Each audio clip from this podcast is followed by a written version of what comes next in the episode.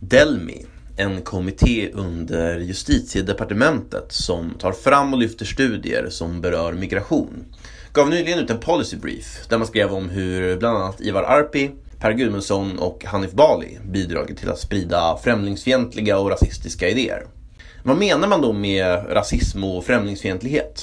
Har man på fötterna i det här? Kan det här utgöra snarare brunmålning av enskilda aktivister? Det ska jag prata om i dagens avsnitt.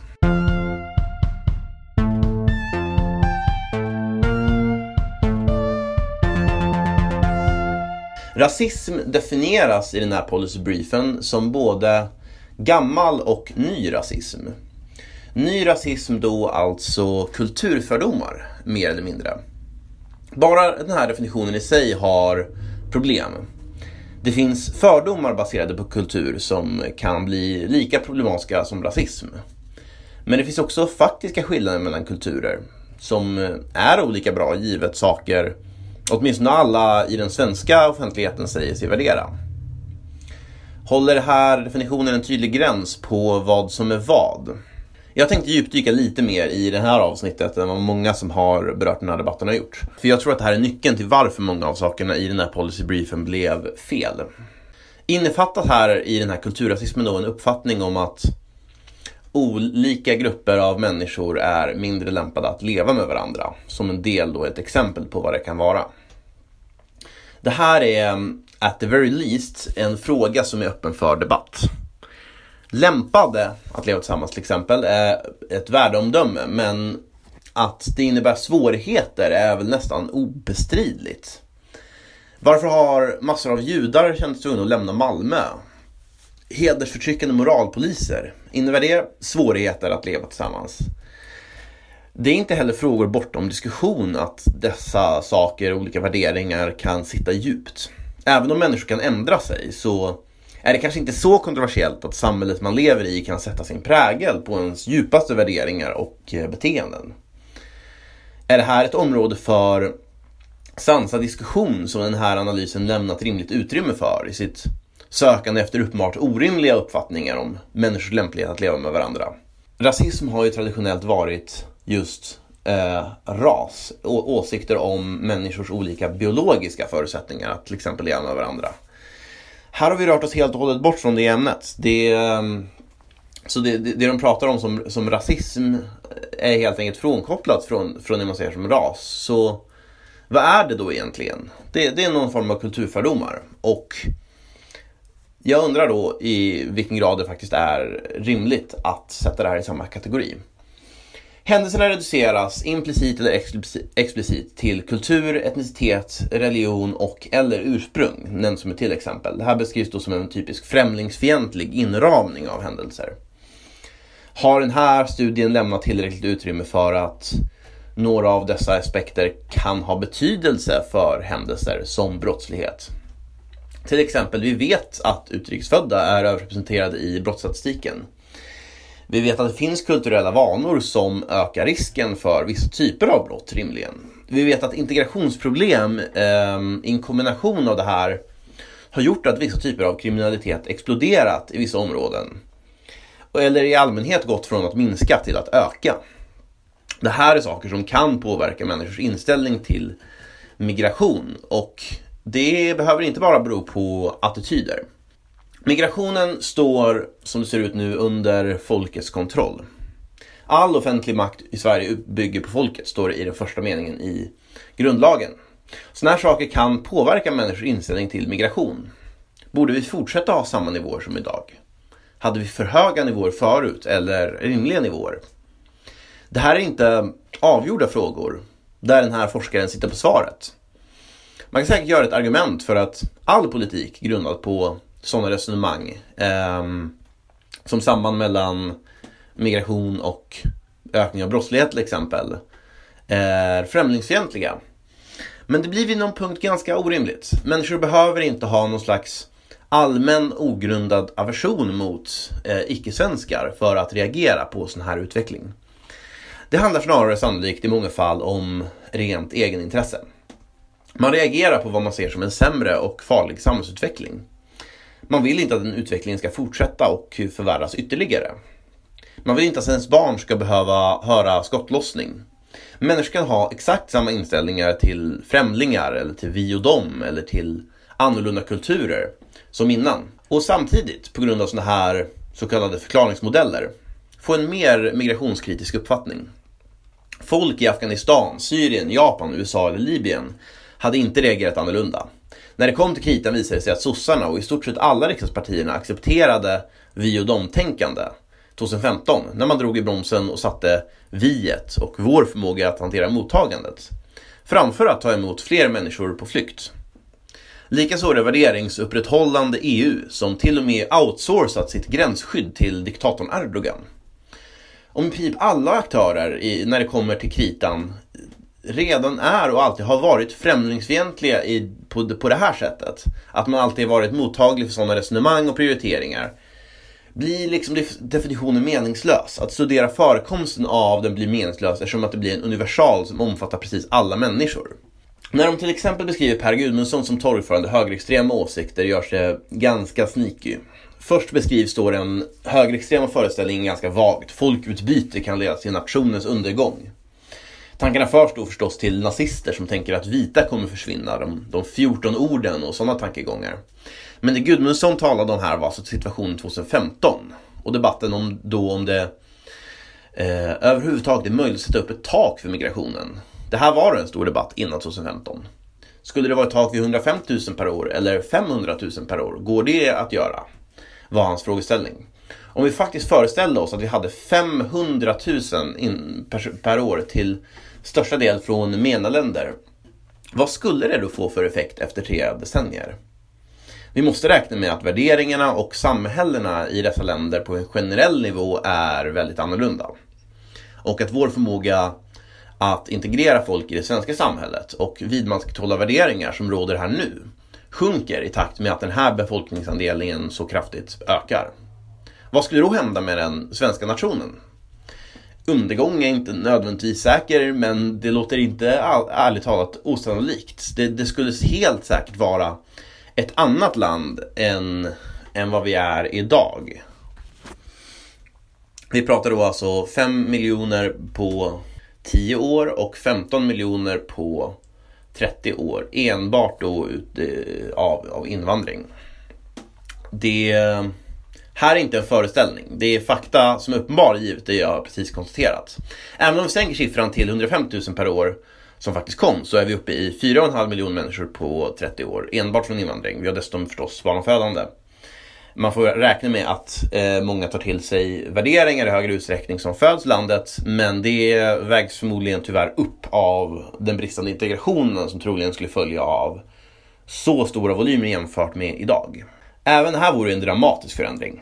Migrationen vi redan haft idag har haft dramatiska effekter och dominerar stora delar av det offentliga samtalet.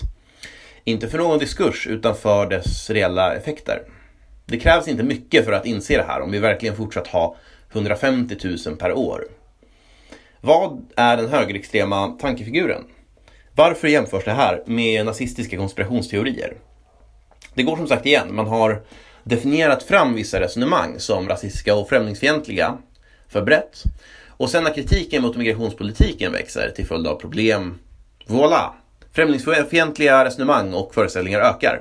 Det här är en bit när man bestämt sig för att bara titta på ett orsakssamband och utesluta en annan möjlig förklaring. Det kan absolut finnas tillfällen när opinionsbildningen påverkar opinionen, det gör den hela tiden. Men när vi dock kollar på attityderna kring migration så är frågan om det inte snarare är så att till exempel SvD och GP har kanaliserat missnöjet snarare än skapat det. Om inte Ivar Arpi eller Alice Teodorescu hade skrivit om problemen relaterade till migrationspolitiken, vi hade haft scenario 2014 och sen 2015, hade då några andra bara fyllt den nischen snarare? Och är det i så fall relevant att ens prata om att de orsakade den här opinionen? Främlingsfientliga föreställningar om systemkollaps är inte nya utan korresponderar med den tidigare opinionsyttringar i den svenska flyktingdebatten i början av 1990-talet. Det finns således en historisk kontinuitet i konstruktionen av flyktinginvandring som ett yttre hot. Det säger då den här forskaren.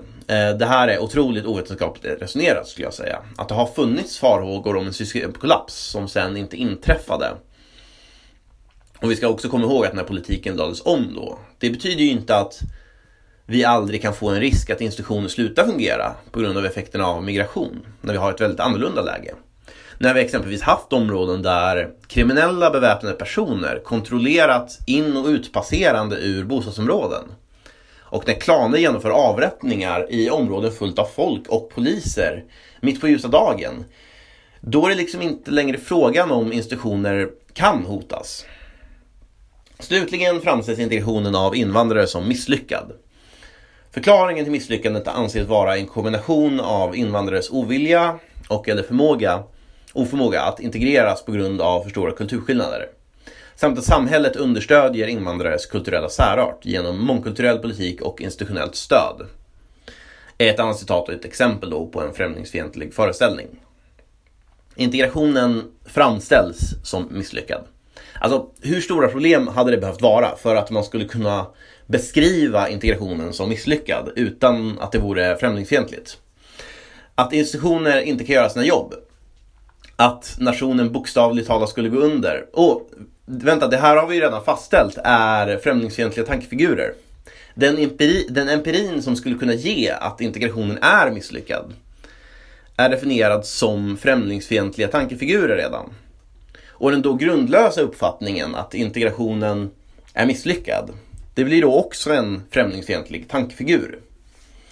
Utifrån det här konstaterar policybriefen, som alltså bygger på ett forskningsprojekt, att folkvalda politiker och etablerade inom media har ett ansvar att föra debatten ansvarsfullt utan att hämta näring ur främlingsfientliga föreställningar. Någonting man då menar att Ivar Arpi, Per Gudmundsson och Hanif Bali då gör. Denna forskare har då som sagt inte gett något övertygande case för att allt det här är rasistiska eller främlingsfientliga idéer som vi på något sätt bör bry oss om. Eller egentligen visat att de olika opinionsbildarnas idéer är fel i sak. Trots det dras alltså en slutsats att de har ett ansvar att föra en mer ansvarsfull debatt. Det här skulle jag inte direkt säga är en vetenskaplig slutsats utan mer av opinionsbildning eller tyckande. Det ska sägas att Ivar Arpi säger ett par saker i sitt blogginlägg också som inte är så välvilliga tolkningar av den här rapporten. Till exempel om vad Dell menar att hans motivation är att de bara skulle sprida sådana här idéer för att vara onda. Klickjakt är faktiskt en helt trolig motivation. Även om inte ledarskribenter får betalt för provision eller per klick så ger äh, fler klick faktiskt personen en personlig mycket större reach för sina åsikter. Någonting som jag antar att man ofta känner starkt för om man jobbar med att skriva om sina åsikter. Och det stärker ens personliga varumärke för framtida anställningar och positioner med mera om man når ut till fler. Även om det förstås finns nackdelar och så också med att förmedla kontroversiella budskap så behöver det inte implicera ondska. Jag tolkar också förslaget om censur välvilligt då som att det syftade på snarare hatkommentarer med mera på Facebook. Rasistiska tillmälen och haranger med mera som, som då tas upp i den här policybriefen som då är en följd av till exempel Arpi skriver. Snarare än själva opinionsbildningen av eh, Ivar Arpi och Per Gudmundsson eh, och Hanif Bali. Det är dock bra att inte vara det minsta otydlig där för vad det är som är hatkommentarer, rasism, främlingsfientlighet och legitima åsikter. Det är gråzoner som även nätjättarna hanterat väldigt dåligt. Nu till kritiken av själva avsändaren. Delmi är en statlig kommitté. Vissa har menat att det bara är en beställd brief, det är bara den enskilda forskaren som kan kritiseras och stå bakom den.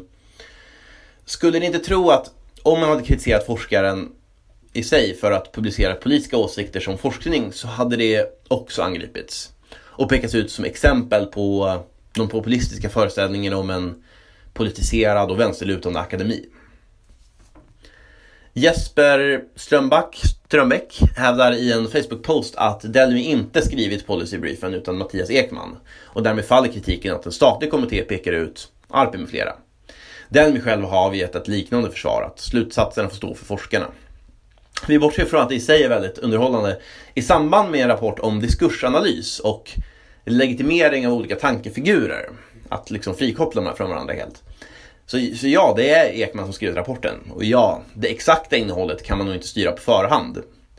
Däremot, som Arpi själv påverkar i blogginlägget, så är det ingenting som tvingar Delmi att lyfta fram just Ekmans forskning som särskilt relevant för migrationsområdet. Det har man valt att göra. Det är liksom aldrig en kommitté i sig som skriver en rapport. Det är alltid någon eller några som skriver texten som Thomas Gyr påpekar på sin Facebook. Dokumentet är utgivet av Delmi som en policybrief av Delmi. Det finns på Delmis hemsida och så vidare. Delmi är inte heller frånkopplad från staten utan man lyder under justitiedepartementet. Och det är här säger vi kommer in till varför det här är något problematiskt. Varför institutionaliserad woke-kultur är en grej och ett problem och det här inte bara handlar om en isolerad forskare.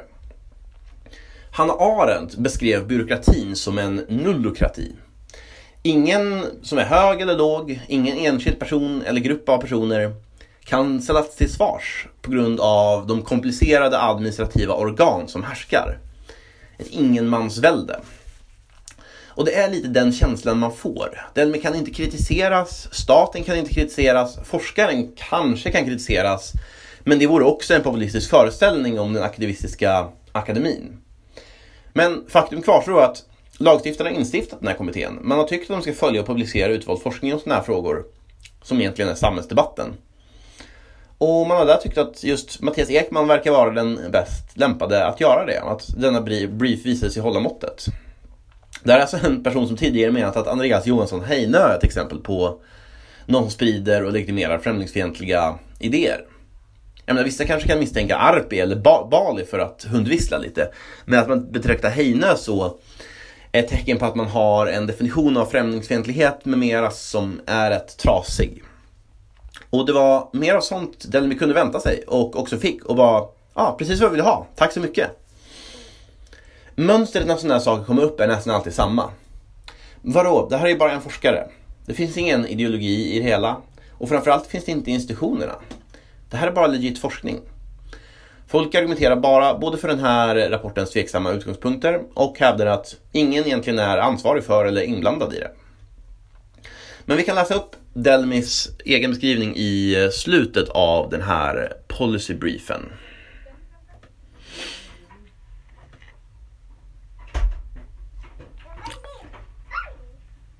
Denna policy har tagits fram som ett samarbete mellan Delmi och Vetenskapsrådet i syfte att synliggöra forskning som beviljas medel från Vetenskapsrådet. Vetenskapsrådet driver på uppdrag av regeringen ett tioårigt nationellt forskningsprogram inom migration och integration. Syftet med programmet är att stärka forskningen inom området och främja tillgängliggörande och spridning av forskning. För att därmed skapa goda förutsättningar för forskningens medverkan till att möta samhällsutmaningar och avseende migration och integration. Som vanligt i Delmi-sammanhang ansvarar författarna själva för innehåll, slutsatser och policyrekommendationer. Så. Syftet är alltså att sprida resultat och stärka dessas möjligheter att medverka till att lösa problem. Om man då får kritisera själva forskarens tillvägagångssätt. Och min kritik är att det här är politiska slutsatser snarare än forskningsslutsatser då måste jag väl ändå kunna kritisera att Delmi väljer att lyfta fram just undermålig forskning som driver ett politiskt case.